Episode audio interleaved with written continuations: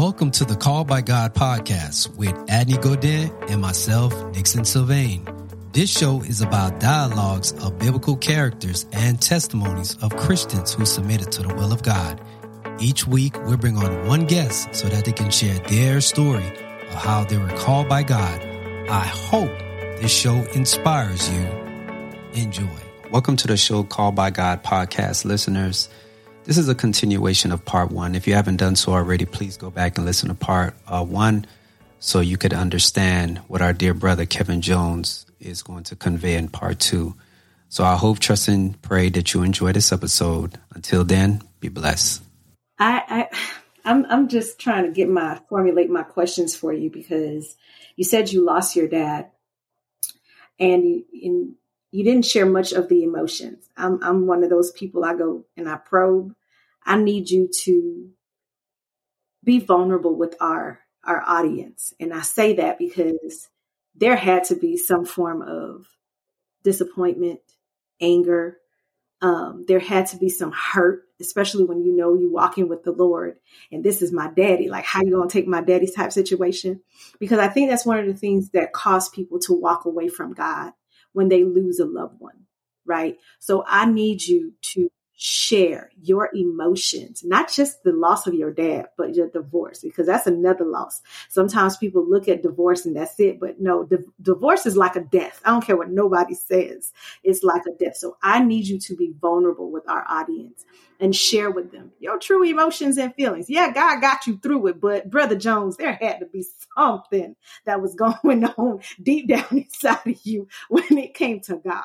So let our audience know. And the reason I say that, because there is somebody out there who's going through this. There is somebody out there who's questioning their Christianity. There is somebody out there who's going through this divorce and the loss of a loved one. And they need to know, like, wow, this person went through this. Okay, I could do it too.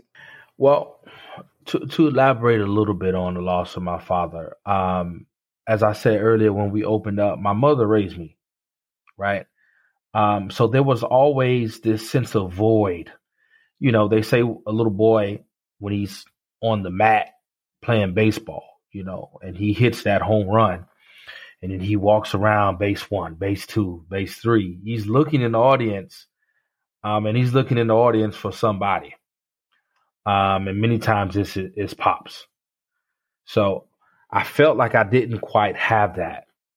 And when I came out of the army, going to move in with him, I was like, you know, my dad only raised one. My dad has seven, but he only raised one of his kids. And I was like, okay, well, this is my opportunity to have that experience and just be taught some basic fundamental things that men should know. Hey, how do you change a tire? You know, that I didn't get, that my mother was not in a position to give me. That only those things that you could really only learn from the men God put in your life. And it was, you know, swept away from me. And absolutely, it was painful. You know, you close up. I would definitely be the first to tell you, I definitely had probably a couple Sundays where I was not in the pew, you know, and people were checking up on me and making sure that I was okay and I had everything that I needed.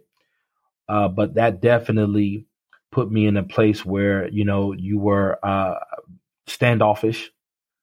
You know, I would only have the phone on to see if I missed any voicemails, and then I turned the phone off for that day. But no one hounded me. People could understand, hey, this is a person who, you know, it's like one of those things where they say sudden, you know, sudden death. And I was living with him at the time, and I was able to visually watch his body deteriorate, where he goes from walking to using crutches, to, you know, have to use a wheelchair, then go from using a wheelchair to, you know, almost completely immobile, you know, before my eyes within 90 days. It was that aggressive. It was already at that stage of cancer. So, you know, you do question, and you know, even till this day, I'm not even telling you, I haven't completely grieved and dealt with that abandonment, even still to this day. I still wonder, like, you know, Pops, man, life would be a lot different if you was here to kind of maybe navigate me, show me and point me this way and say, avoid that road. I done been down that road. And I still feel like his shadow is watching me and making sure, you know, I still have to battle with wanting to please him and being who God want me to be. That's a battle every day, where I want him to smile. But at the same time, I know ultimately, you know, God is the man that we're seeking to please. So, I mean, it was a rough period. Like I said, I was 20 and I'm the older brother of 7, you know, so everyone's looking up to me and had to navigate this situation. So, but God got me through again. He gave me the strength. It wasn't pretty. I ain't gonna tell you, you're going to overcome, you know, and you're just going to wake up and you're just going to have that peace, love, and joy in your heart. You know, it wasn't pretty. There were some things to work through. But I look back on that, and that was a season where you can see, you know, God living and demonstrating that, you know, I can't guarantee you're going to have easy days, but I promise you I'm not going to abandon you. Okay. So with your seven siblings, with you being the one to being the oldest and going through these emotions and being the Christian, how was that for you? How were you able to minister to them in the process of needing ministering to? You understand what I'm saying? Because it's like, you're big bro. Like, you the one that's got to tell us what's next. And here it is. Hold up. Wait a minute. I'm grieving too. I'm going through this process too. So how was that for you? And how did it bond you and your siblings together, or did it, you know, put a wedge between y'all? At the time, I think only 3 of us were actually adults. I think the other 4 were like still in high school or younger. So their parents were primarily still taking care of them, taking care for them rather.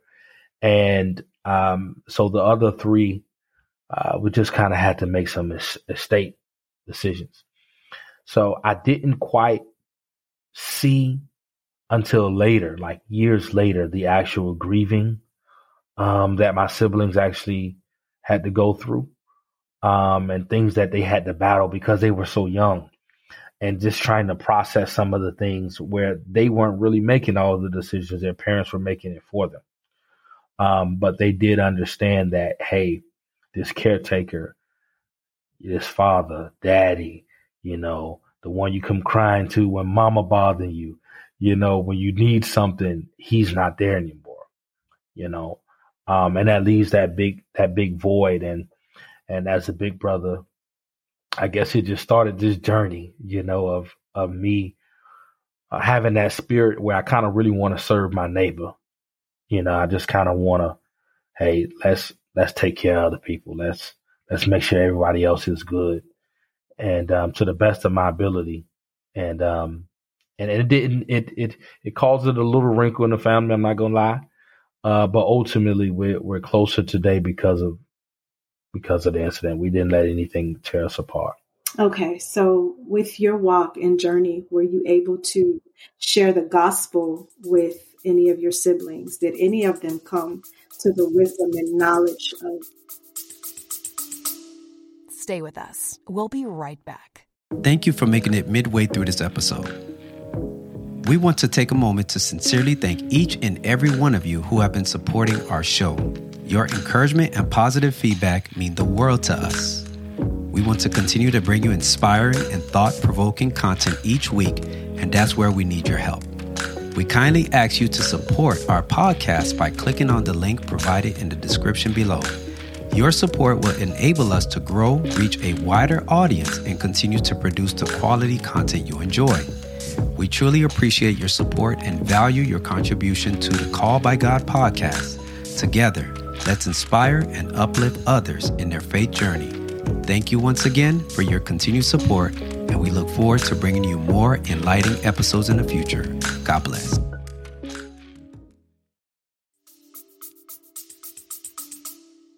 Absolutely. One of my brothers, Roman Jones, he was actually, I think, baptized at Pembroke Park. You know, I definitely was able to be enough of an influence with him I actually ended up a couple years later baptizing my sister too, Kavisha.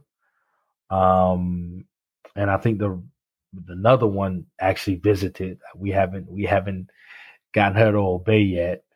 And then I have a younger brother who used to go with me all the time.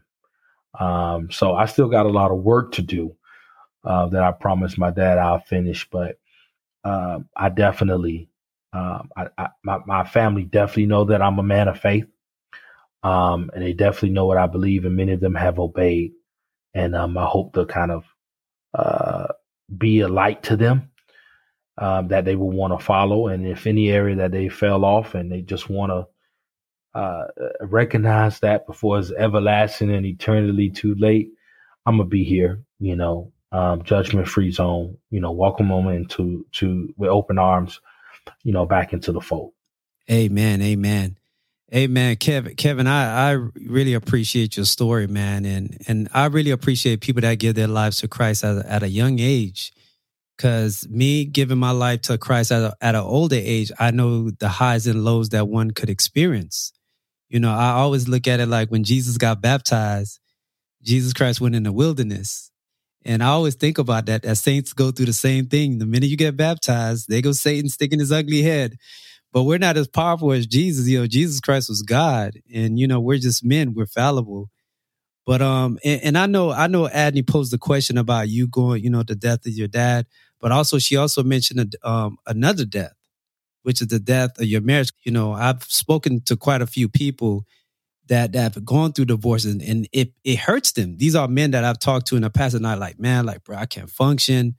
Like, man, like, I'm trying to trust in God. Like kind of like walk us through that process. Like, how did you overcome that and how you coped with that? Maybe you might probably be able to help a man out there that's probably going through it and trying to find comfort and try to find help in God. Maybe potentially trying to save his marriage. I don't know. So what can you share? Yeah. Well, definitely on the front end, I'm going to tell you the grass is not green on the other side, as many would persuade you to believe, we can see in Genesis 1 and 2 specifically, the permanency of marriage, that is an institution that God expects to last for the duration of your existence on earth. That's why he installed it. And when that doesn't work out according to plan, it's a heartbreaking endeavor. It's time you can't get back. It's love and memories that you can't get back. But it's not the end of you either. And one has to spend time, I think, actually grieving over the divorce. I think being able to, leaving one relationship and immediately jumping into another one is not the right course of action. I think you need to spend some time with the Father, trying to figure out, okay, Lord, what's next? What's next? And I found myself being able to, no family, be able to work more for the Lord, serve more for the Lord, and have met some incredible people, in that process. So I think one needs to be able to take the time in the event that worst case scenario happens, in the event it does, within the marriage context, identify, what God will have them to do next. And I guess kind of be patient. I'm a young guy now. So I don't foresee myself being single forever. But in that same time, you do want to listen to the voice of the Lord, and you do want to be guided by him. And you do want to make sure that in the event that you're prospecting again, you are using those 66 books as your guide, for how to make decisions that, okay, this is best for the kingdom, God approves. And so that was a very tough situation. After 6 years, married, 6 years of marriage. So, but I can say that any person that may have experienced that, you know, God isn't done with you, and take the lessons that you've learned and apply it to make you a better person moving forward. You know, take that. Don't just wash it all away as if it didn't happen. Take that and apply that and listen to God for the next mission. Yeah. So that's good. Cause I was having a conversation with a brother that recently went through a divorce, and I'm just like God. We know that God does not like divorce, but we know oftentimes, you know, we as men, we're fallible. We make mistakes and things happen. And I asked the brother a question. I say, hey man, you know, what, like, if you were looking back on hindsight, what would you have done differently? That's what I asked him. Cause I say sometimes it's easy for, you know, cause I've been married for, you know, nearly 10 years. It's easy for me to point fingers at my spouse and not kind of like point fingers at myself. And I asked the brother, I said, man, what could you have done differently? And then he was kind of, you know, too married. Well, he's divorced, and he was, you know, I was just kind of like walking through the process. I told him that we as men, we're leaders. We're called to be the priest, the provider, and the protector of our home.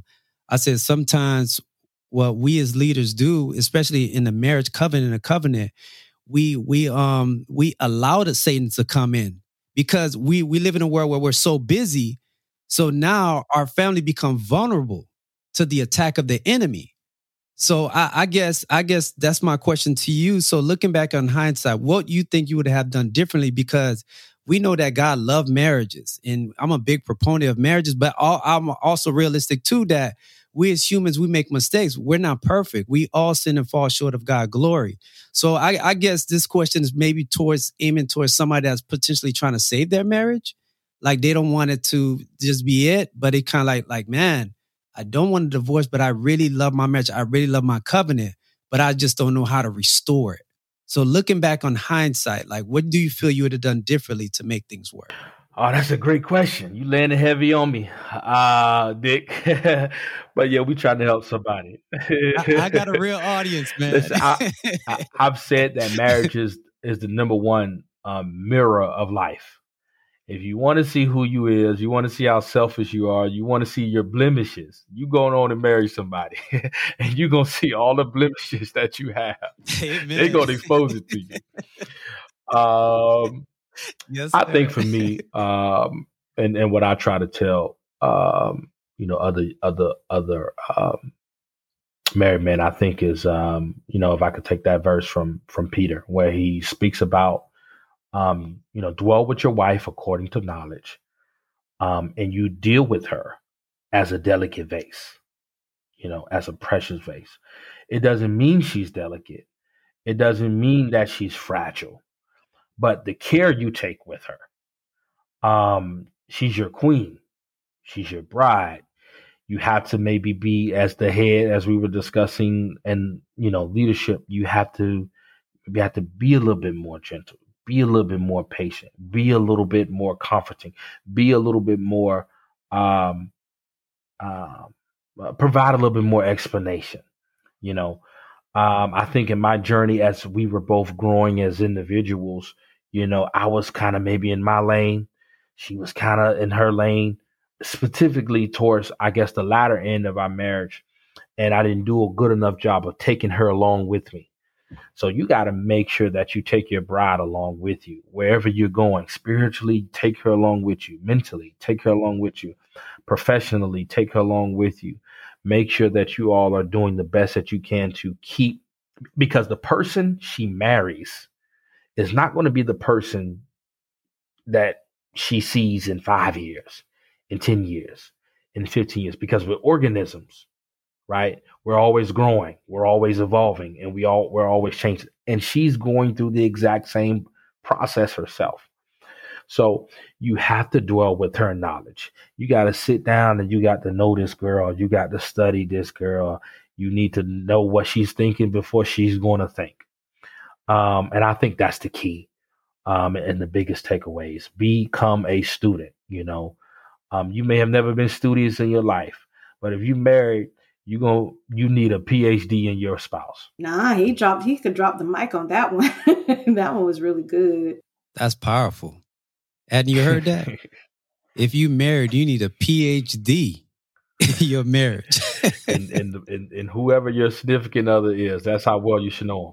Yeah, but I want to close out. I want to close out with this because I was watching this video because we're all called by God. We have this brother said something, Kevin, and that resonated with me.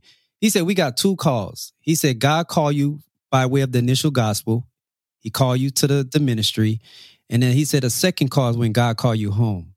And when he said that to me, I was like, wow. I said that's powerful. So that's why we say called by God. God called you for a purpose. And I was watching this video. And this man said something very profound. He said, God already foreknew you. So he created you.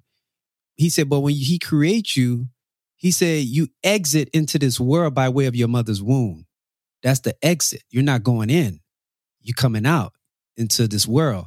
And he said, your goal is to go back into your home. Because when you're birthed, you're in your home, your mother belly. That's your home. And then you exit into this world. But he said, your goal is to get back home. He said, that's your goal, is to make it back home to the Father, to enter into the pearly gates. So I guess that's my question to you, man. You know, while you're on this mission, because, you know, God, we're all servants. You know, I don't want any Christian or any unbeliever to overlook this. Like, we are all on a mission for Jesus Christ. So when you leave this earth, Kevin Jones, what do you want to be remembered for? Oh, that's a great question. That's a question about legacy. There are some things that are passionate to me. You know, one of them is financial literacy. You know, I want to change the financial condition. You know, that's my area of academic focus. And in my professional area as well. And I want to make sure that I'm positioning particularly those who look like me in America to be better off, starting with our youth. You know, so I want a financial literacy academy starting in 8th grade. That's kind of one half of it. And then the other half is, you know, I've always had a global perspective. You know, even when I listen to business news, I could do CNBC, but that's more local. And the world is bigger than the United States of America. So I like Bloomberg because they're going to give me emerging economies. They're going to give me established economies and what's going on in the world around me. So I have that perspective when it comes to evangelism too. So I want to be a part of a movement where I can plant churches, particularly in indigenous communities. And those are very challenging communities, you know, for a lot of different reasons, languages and things along those lines.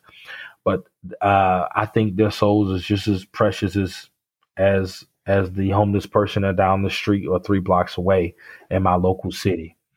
So I want to support those types of ministries, fund them, sponsor them, and advise them, you know, for success in that area. So those are the, if I could be remembered, you know, in those two ways, one who understood the importance of economics, and then number two, one who understood that there's something even more important than economics, and then overlooked those communities that may not know anything about the Church of Christ. You know, I think it's the life well lived. So, Kevin, again, man, we want to thank you again for answering the call. Do you want any of our listeners to follow you? Do you got any ministry you got going on? Anything you want to share with our listeners in terms of where they could find you? Yeah, I mean, guys, I'm everywhere. LinkedIn, Facebook, my whole doggone name, Kevin Leon Jones Jr., same with Instagram. If you want to follow me on my social media accounts, I'm very responsive. You could DM me. Follow up with me and we could talk business. We could talk finance. We could talk about the Lord. We could talk about spiritual warfare, which is what I've been studying heavily the past couple weeks and making sure that we understand. I'm going to take a line, I think, from Brother Daniels. You know, we're not on a cruise ship. We're on a battleship. So, hey, we can do all those things. I'm very, very approachable, very down to earth, brother, and love to meet new people. All right, world. So there you have it, Kevin Jones Jr. I had to make sure I say the junior because, you know, there's quite a few Kevin Jones. So Kevin Jones Jr. So y'all go ahead and y'all check him out. But it's been a pleasure and it's been an honor just having this discussion with him about his call, or how God called him into the body of Christ. Until then, listeners, remember that Jesus Christ is the King of Kings and he's the Lord of Lords. Be blessed. That's it for now. But before we go, please continue to listen, subscribe, and share our podcast. Also, if you want to support our show, please scroll down to the bottom of the show notes and click on the link that says Buy Me a Coffee. We would greatly appreciate it. Thank you for listening. And remember, God is good all the time, and all the time, God is good. And also, Jesus Christ loves you. Thank you.